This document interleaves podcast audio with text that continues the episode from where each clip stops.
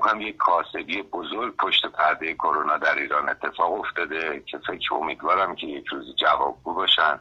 ولی خبرهایی که میشنویم همه حتی هم میگن کسی جوابگو نیستش که خب چرا اینطوری شد.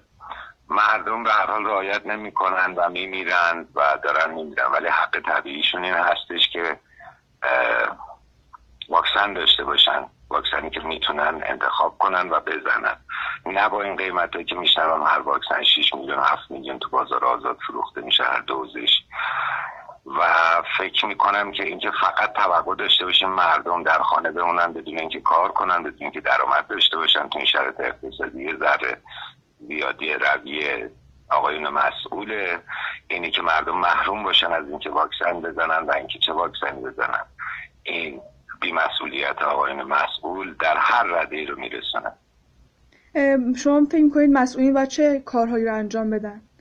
فکر می‌کنم اون موقع که امکان خرید واکسن رو داشتیم می‌تونستیم واکسن وارد کنیم جلو اینا رو بگیریم. مثل همه کشورهای دیگه مثل همه انسانهایی که در زندگی می‌کنن وقتی میگیم قرنطینه قرنطینه در واقعی اجرا کنیم بقیه کشور دنیا بخشی از دستمزد مردم بدیم که از گشنگی حداقل نبرن. یا کرونا این رو می‌کشه یا گشنگی.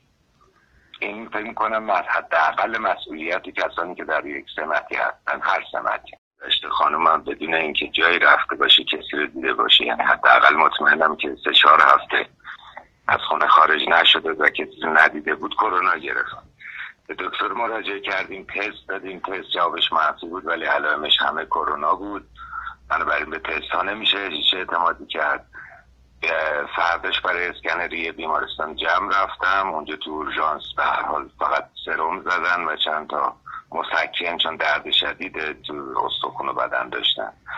اون موقع یک ماه پیش هنوز سرم پیدا می‌شد از همونجا خریدم. یه سری دارویی که مال ایمنی بدن بود قیمتش حدود یک میلیون تومن بود و سفارش کرد دکتر که خریدم براشون و بعد تصمیم گرفتن که تو خونه ازشون نگهداری کنم